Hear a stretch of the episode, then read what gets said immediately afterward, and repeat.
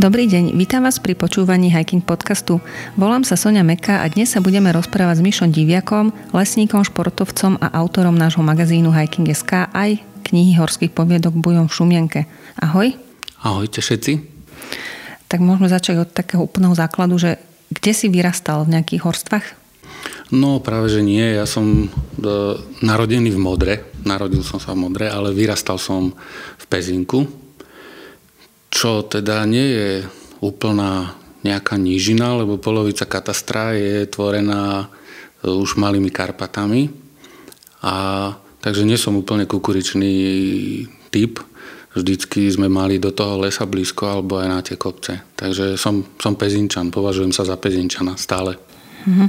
A ako vznikol ten vzťah k prírode a k tomu lesu? Vďaka tomuto? My to máme tak v rodine, že moji rodičia aj, aj v podstate celá rodina vždycky sme inklinovali, alebo oni teda inklinovali k turistike. Rodičia boli turisti, orientační bežci, športovci.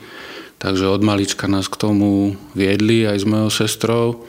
Tá troška protestovala, keď bola malá, ale teraz už je, teraz vlastne s vekom už je turistka aj z nej a ja teda som bol, som bol fanatík od, od malička, jak živa.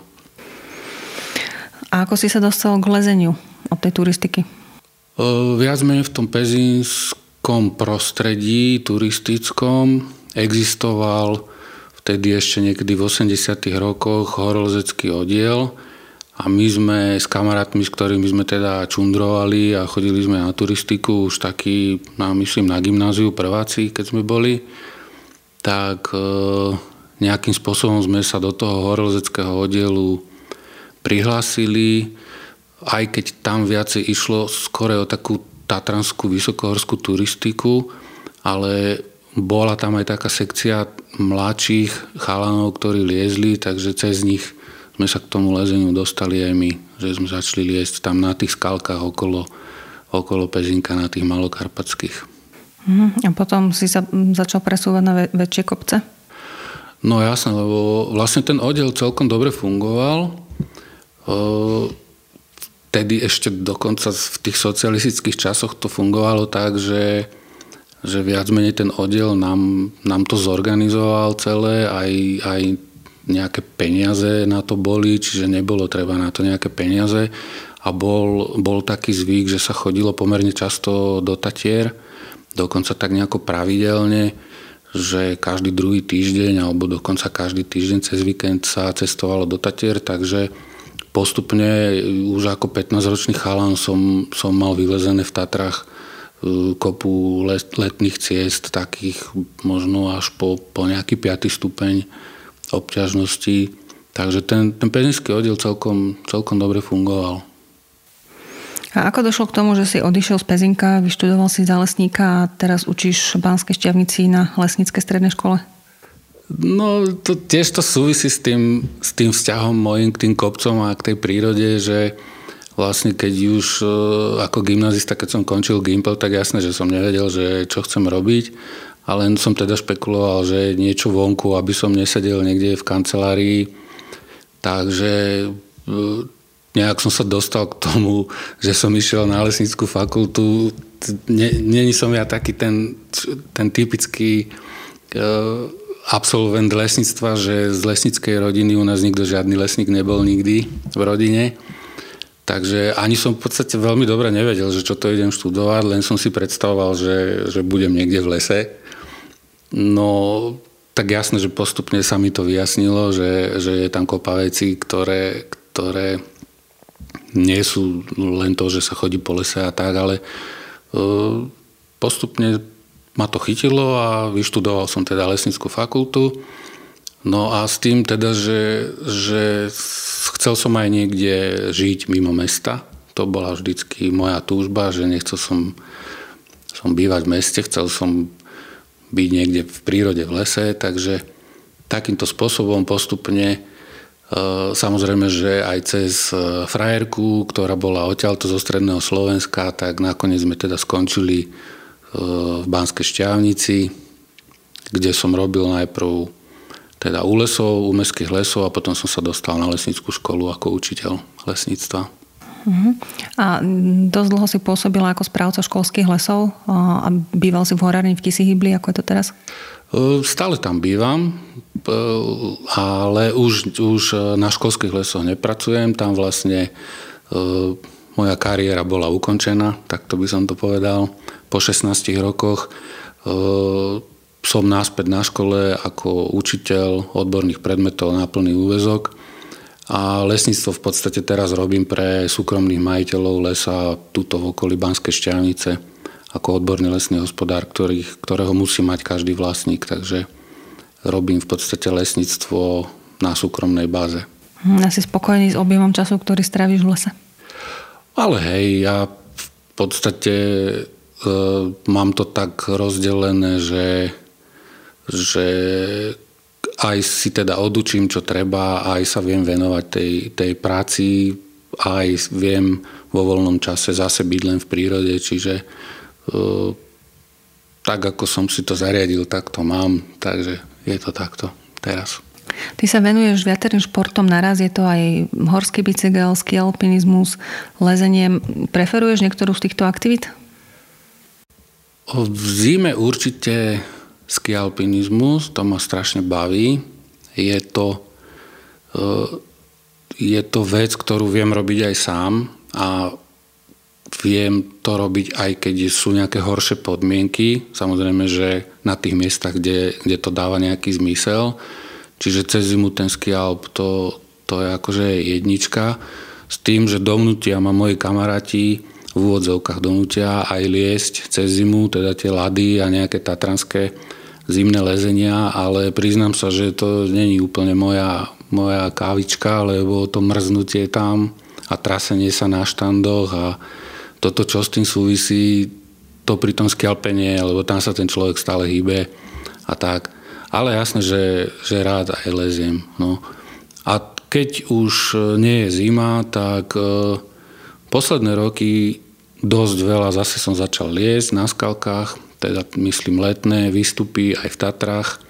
No a pomedzi to väčšinou tak cez týždeň jazdím na bajku s tým, že už e, musím rozmýšľať aj nad regeneráciou svojho starnúceho tela.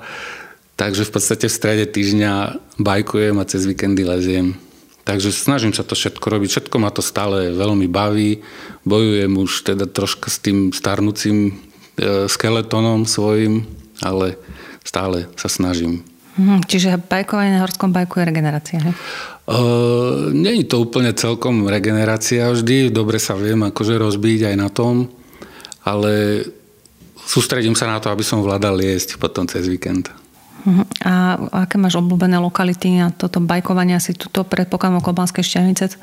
Šťavnické vrchy sú, sú úplne perfektné miesto podľa mňa na, pre človeka takéhoto typu. Uh, čo sa týka bicyklovania, tie terény sú, sú úplne úžasné. Od, od, dokonca je tu sieť tých, tých cyklotrás bajkom tajchom napríklad, ale my sme po nich jazdili aj predtým, ako boli vyznačené ten systém tých banských jarkov, ktorý tu prepája tie strmé kopce pomerne, pomerne akože ľahkými terénmi sa dá prejsť z jedného miesta na druhé. Myslím si, že tie šťanické vrchy sú úplne úžasné na, na bicykel, plus tie jazera, plus to, že stále je človek blízko civilizácie, keby sa vyrúbal, alebo tak nejako, že není niekde, niekde proste v pustatine. No a čo sa týka lezenia, máme tu Sitno, máme tu Poghouse, čiže obrovské množstvo lezeckých ciest na novo preistených, takže veľmi, veľmi dobré terény. No a jasné, že už potom človeka to začne troška aj nudiť, keď tam je už 300 krát, takže chodíme aj, aj, aj na Kalamarku, na Sekaniny, veľmi často chodíme, to je pri Prievidzi, vlastne na Hradok. Takže tieto andezitové oblasti tuto na strednom Slovensku, no plus nejaké vápence, e, na Jelenci, pri Starých horách, aj keď tam teraz je problém nejaký, že tam v Lani zakázali, takže neviem, ako sa to, sa to vyvinie. Nie je to len počas toho, že eh, počas obdobia, keď tam hniezdia sokoly? Uh, sú, boli tam vyčlenené sektory, kde sa smelo liesť a kde sa nesmelo. Bolo to kvôli, kvôli teda hniezdeniu tých vtákov, len bol tam nejaký problém, teraz neviem, či v Lani, či pred Lani, že nachytali tam ľudí, ktorí tam liezli aj tam, kde nemali. Takže výsledok bol ten, že to zakázali všade. Neviem, ako je to tento rok, neviem. Ty sa svojho času venoval aj paraglidingu. Paraglidingu, s tým si už skončil? No, s tým som skončil. Tiež ma to strašne bavilo. Až by som povedal, že až moc. Že som som sa tomu venoval dosť, dosť príliš, že som vynechával aj to, čo som e, mal robiť. A zhruba 10 rokov sme lietali, boli sme dobrá partia, ešte z tej, z tej pezinskej partie. Takže veľmi, veľmi ma to bavilo a len potom v podstate skončilo tak, že tá partia sa nám rozpadla, e, človek nejak sám na to som nemal odvahu, plus tie veci boli strašne drahé a tie materiály starnú, takže postupne som to rozpredal a nejak to, nejak to skončilo. Takže e, doteraz e, sa mi to strašne páči a teraz neviem, či v Lani, či pred Vlani Ďuro Koreň ma povozil na tandeme prvých 5 minút som sa bál, takže že dobre, že som si trenky nemusel vymeniť, ale potom som si to vychutnával a bol to zážitok. Ale už sám, sám neviem, či by som sa odvážil letieť. Na hiking si začal prispievať v roku 2009 a tvoj tematický záber je pomerne široký. Sú tam najmä príbehy, ktoré neskôr vyšli aj knižne a sú tam aj články z cyklotúr, zo skialpových túr, potom aj exkurzia do lesníckej tematiky. Prečo si sa vlastne rozhodol začať s písaním?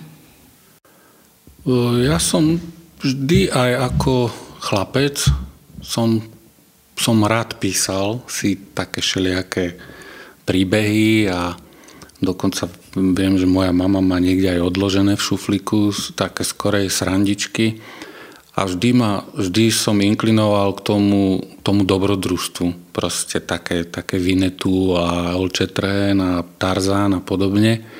A najprv som si teda tie veci vymýšľal a potom už teda keď som bol väčší a už sa mi podarilo zažívať aj vlastné dobrodružstva, tak ma bavilo si to zapísať. Takže viac menej asi takto.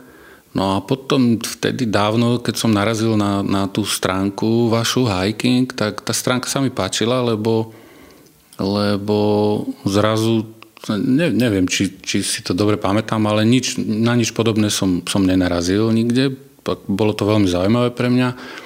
No a videl som teda, že sa tam tie články dajú nejako pridať. Viem, že som s tým aj bojoval troška akože technicky.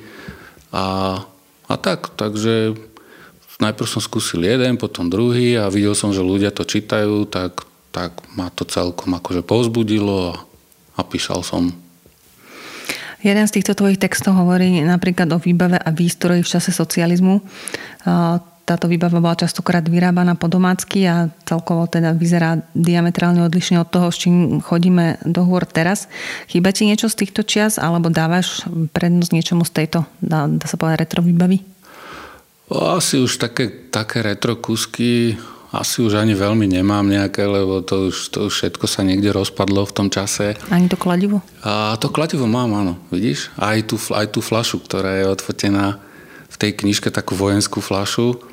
Ale e, viac menej to už mám len ako, ako pamiatkové objekty. E, skôr by som povedal, že, mi, že to je už asi taká, taká tá, tá, tá nostalgia za starými časmi, že, že tie staré časy, že, že to bola taká sranda vtedy, že my sme sa na tom bavili, na tých veciach, čo sme si kade ako kutilsky, podomacky klochnili doma a krvopotne zháňali. Čiže aj, aj, to, bol taký, aj to bolo také dobrodružstvo, taký objekt e, humoru a srandovania. A teraz je to také všetko jednoduchšie, proste človek, keď má peniaze, tak ide do, do obchodu a kúpi si všetko od vymyslu sveta. No vtedy bolo treba konať, aby, aby sme tie veci mali. A niekde som to tam aj písal, že my sme, my sme na to, že tie veci potrebujeme, prichádzali tak, že, že sme zistili, že, že ich nemáme. Čiže nie je tak, že išiel som do obchodu a tam mi predavač povedal, že toto potrebuješ a toto si kúp, ale naopak, že proste keď som niekde dobre zmokol v horách, tak som si zistil, že potrebujem na seba niečo. Že potrebuješ igelit, ktorý si si išiel vypýtať do predania nábytku, áno. Že potrebujem igelit alebo nejakú, nejakú ľahkú teplú bundu a podobne. Čiže my sme o týchto veciach e, pekných, dobrých vedeli len z obrázkov, že existujú na svete. Za, za to socializmu to proste nebolo tu. Ako som už spomínala, mnohé z týchto tvojich príspevkov skončili v knihe Bujon Šumienke, ktorá je veľmi populárna. Teraz bude vlastne vychádzať už po tretíkrát. Počítal si s takým úspechom, keď sa tá kniha dávala dokopy? O, myslím, že nie. Že vôbec som si nevedel predstaviť, že, že, si to, že si to nejako ľudia budú kupovať. Ale teším sa, no. Je to, je to fajn, že ľudia to čítajú. E, veľakrát to, to malo až také komické konotácie trocha, keď mne od úplne cudzieho človeka prišiel e-mail, že či som čítal taký a taký článok a ja, ja som mu odpísal, že áno, ja som ho písal, ten článok nielen čítal, takže je to, je to sranda, no ja akože nikdy by som nepovedal, že, že ľudia budú čítať takéto príbehy a kupovať si knižku za peniaze.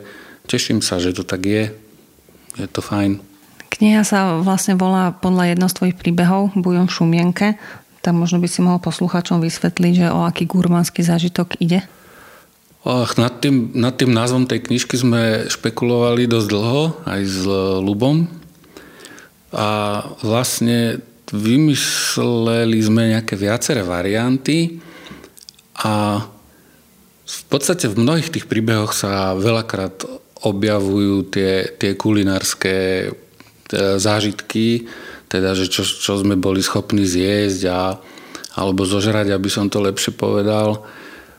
A tak, tak spriebežne v tej knižke sa to často teda vyskytuje a tiež je to taká, taká zmes e, niečoho aj kyslého, aj sladkého, aj slaného, proste taká zmes e, príbehov od vymyslu sveta, ktorá, ktorá ako ťa poteší tým, že, že, že je to teplé a, a je to, proste ťa to poteší, ale je to zmes bizarných, bizarných všelijakých pomiešaných e, vecí a situácií. Takže nakoniec sme, sme si povedali, že to celkom vystihuje ako obsah tej knižky, že ako taká, taká zmes. Mhm. A ako sa dostal ten bylon do tej šumienky na niektorom výlete? Uh, je to je to z, z, situácia z jedného nášho lezenia ešte s mojim, s mojim e, pezinským spolulescom, s Palom Kreterom, keď sme e, viacero dní liezli v Tatrách a spávali sme v bivaku, bola kde na granatovej lávke a už neviem, koľký deň sme tam boli a vlastne zostalo nám len, on mal voláky kúsok slaniny a jedna kocka bujonu a keď sme ležali v tom bývaku, bola zima, tak nechcelo sa nám roztapať vodu. Mali sme nejakú vodu vo flaške, ktorá už bola pomiešaná so šumienkou, takže tú šumienku sme vyliali do toho ešusu. Do toho sme dali ten bujón a žuli sme tú, tú slaninu alebo tú košku zo slaniny a tým bujónom sme si to prelievali a strašne sme si teda pochvalovali, že aké to je dobre. A to je presne, aj to vystihuje teda ten, ten náš ten náš prístup k tomu, k tomu všetkému, že ako málo ti stačí ku šťastiu, keď ležíš v bývaku červený, vymrznutý a chlípeš voľaký hnusný sajerajt a, a napriek tomu je ti dobre, najlepšie na svete. Tak asi tak. Mhm, ne, nemalo to negatívne účinky ako tie tyčinky, čo ste si vystružlikali uh-huh. z mhm. byliny, ktorá má prehaňavé účinky? V tomto, v tomto prípade nie. Veľakrát všeli, čo sa nám stalo teda, ale myslím, že v tomto prípade nie. Ono to je už tak, že keď je človek dlhšie v horách, tak to telo sa snaží si to udržať v sebe čo najdlhšie, takže asi sme to nejako strojili. No. V knihe sú aj príbehy, ktoré nevyšli na internete, napríklad na Maternhorn štýle Ostblok, alebo Alergici na Muránske planine, alebo Noc na Bukovine. Ja mám veľmi rada túto Noc na Bukovine, pretože je veľmi napínavá, aj keď sa odohráva v takej napohľad neškodnej krajinke okolo Lubietovej. Tak možno by som mohol skúsiť tak v krátkosti prerozprávať, o čo tam išlo. Bol som vtedy ešte študent na, vo zvolenie na fakulte a Máme chalupu v Lubetovej, moji rodičia teda. A ja som tam cez víkendy chodieval a vymyslel som si, bola ktorú jar, myslím, že bol marec, že prejdem vlastne krížom cez Polanu, v podstate z tej Lubetovej do Detvy, krížom cez Polanu. Teraz je tam červená značka po, po Rudná magistrála, tak myslím, že sa volá. No ale vtedy z dôvodu nejakého, e, neviem jakého, jednoducho mapa, mapa Polany sa nedala kúpiť turistická. Neexistovala. Čiže ja som to len vedel z takého nejakého atlasu, autoatlasu, že ktorým smerom mám ísť, tak e, som sa, som sa teda vybral, dokonca takým spôsobom, že som tam chcel prespať jednu noc, takže som išiel tak nejako na večer, e, samozrejme sám. No a na tej Bukovine som to poznal, takže vedel som, že tam je taká, taká chatka nejaká pastierská, v ktorej sa dá prespať.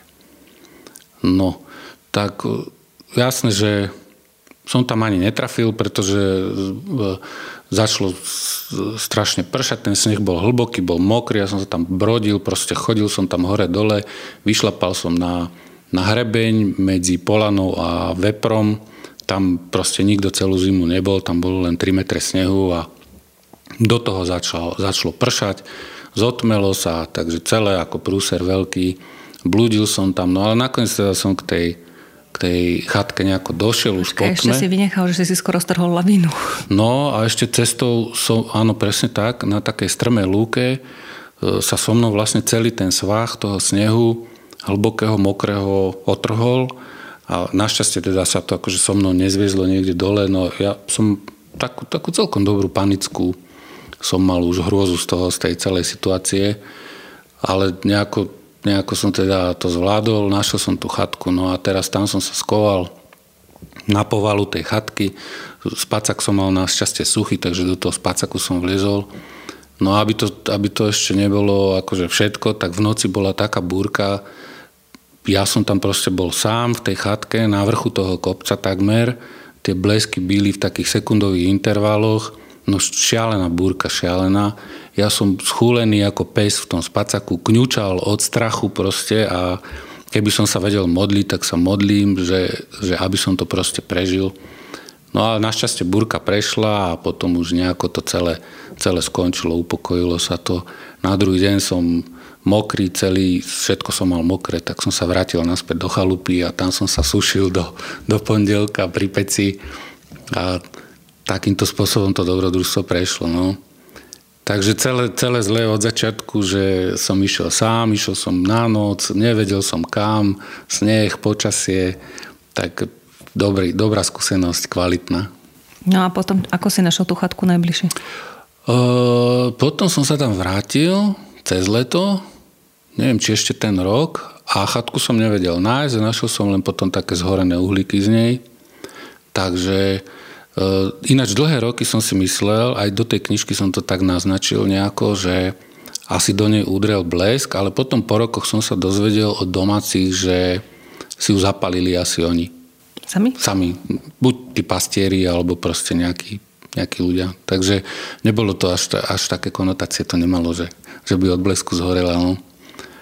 Bo to vyzeralo napínavo. No, no, no.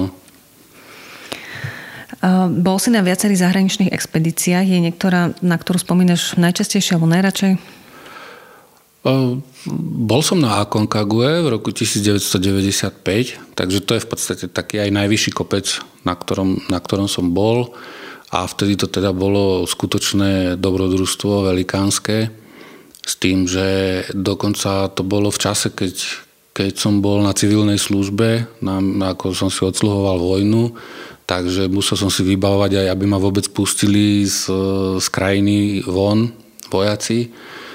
No a jasné, že som nemal peniaze a zháňali sme sponzorov a celé to bolo také akože super, že sme si to teda vybehali a vycestovali sme tam, boli sme tam 6 týždňov, Niečo o tom píšem aj v tej knižke, teda, že samozrejme v súvislosti s jedlom, že sme tam hľadovali ku koncu. No, spaním nebývak na Akonkagu. Áno, a vlastne po v ten vrcholový deň, tak sme e, sa nestihli vrátiť do stanu, takže sme tam prežili v podstate asi môj najťažší bývak v živote. E, takže to bola, bola taká silná, silný zážitok, doteraz na to veľmi rád spomínam. Bolo to veľké dobrodružstvo. No, párkrát som bol na Elbruse, ale už ako potom sprievodca pre cestovky na Mont Blancu a podobne. Ale táto Aconcagua to bolo tak najďalej a najvyššie, čo, čo, čo mám v talóne. V niektorých tých príbehoch to vyzerá, že sa rýchlo a ľahko dostaneš do nejakej nebezpečnej situácie. Je to tak? Nebojíš sa? Alebo ako k tomu dochádza? O, tak bojím sa určite.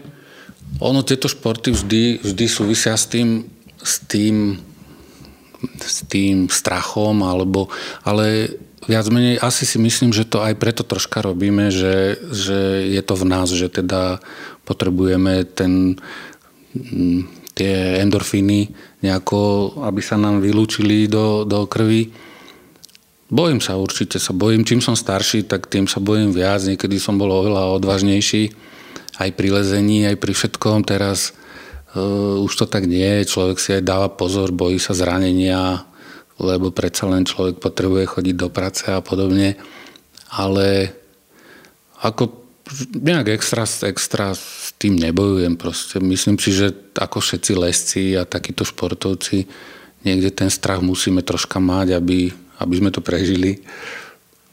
Tak myslím, že to zvládam tak, tak v pohode. No. A už zase, že v tej knižke sa to rozoberá, že takéto a takéto to bolo, tak e, možno, že človek trocha aj preháňa, ale, ale viac mi to tak bolo. No. Ty píšeš tak minimalisticky, ale tak obratne narábaš so slovami, naozaj tam je tá atmosféra veľmi dobre vykreslená. Ako si sa dopracoval k takému štýlu? Ach, tak toto neviem, že ako som sa k nemu dopracoval. Neviem, či ťa teba zneinšpirovala nejaká iná horská literatúra, že takto by sa mi to páčilo, alebo či to proste ide len tak samo? Uh, od, odjak živa, od malička veľa čítam vždy sme aj, aj s mojou sestrou veľmi veľa čítali, tak určite sa podľa mňa na mne odráža niečo z tých štýlov, niečo sa na človeka nalepí. A hovorím, vždy som si rád písal aj na škole, alebo na školách aj na základnej, proste tie slohy, keď sme písali, tak, tak to ma bavilo. Proste už keď sme mali písať niečo o Sovietskom zväze, tak samozrejme, že nie, ale keď tie témy boli zaujímavé pre mňa, tak vždy, vždy som sa toho zhostil a akorát jediný problém bol s učiteľkami, že to nevedeli po mne prečítať, že, že som škrabal ako kocúr, ale obsahovo ma to bavilo. No. Tak určite si myslím, že som ovplyvnený knižkami, že, že sme vždy čítali od malička. A bujone, v bujone v Šumienke máš nejaký obľúbený príbeh? No, možno, že ten úplne prvý, čo je tam. Je to taký príbeh, ako keď, keď som bol malé decko, ako sme vyražali na dovolenku. Myslím, že sa to volá uh, Road Trip 75. Áno. Takže to, to keď si čítam, tak, tak sa vždycky usmievam pri tom sám na sebe, že, že ako, to, ako to bolo dobré a aj vlastne vďaka tým rodičom našim, že, že nás brávali do tých hôr, že to bolo takto. Takže tak ako, je tam aj pekná fotka, jak sme niekde na stanovačke, neviem kde, ale kde v pod, na Podbanskom alebo kde. Prečo je kniha venovaná Ivanovi Prokopovi? Ivan Prokop bol môj spolulezec, pezinský, bol o niečo starší odo mňa. My sme spolu v podstate boli aj na tej Akonkague, veľa sme spolu liezli, spolu sme začali skialpovať, lietali sme spolu na padákoch, čiže boli sme veľmi dobrí kamaráti. Viac menej aj cez tieto športy, ale aj ako potom už, keď sme mali aj rodiny a tak, takže bol to, bol to perfektný chlap, no. Takže už nie je medzi nami. A ešte na záver, možno by si mohol skúsiť ľuďom poradiť nejaké knihy alebo povedať, aké, akú horskú literatúru treba máš obľúbenú, čo by si mohli prečítať? Ja som naposledy som čítal, čo sa takýchto vecí týka, niečo od Kiliana Jorneta. To sa mi veľmi páčilo. To je, asi znalci vedia, že to je taký ultra horský bežec a lezec a lyžiar. Takže mladý, mladý človek neuveriteľným spôsobom podáva výkony v horách. Takže to sa mi celkom páči. A neviem, tak to, ja skôr mám takú, takú vlastnosť, že keď čítam tú, tú lezeckú literatúru, tak ma to troška rozčuluje, že, že to tam nie som ja. Že teda ako keby im závidím tým, tým ľuďom, ale samozrejme, že v dobrom, tak neviem si spomenúť, ten Kilian Jornet je dobrý. Dobre, tak ďakujeme veľmi pekne za rozhovor. Moje meno je Sonia Meka, rozprávali sme sa s lesníkom, športovcom a spisovateľom Mišom Diviakom. Ahoj. Ahojte. A počúvali ste teda Hiking Podcast a onedlho sa hádam stretneme pri počúvaní znova. Do počutia.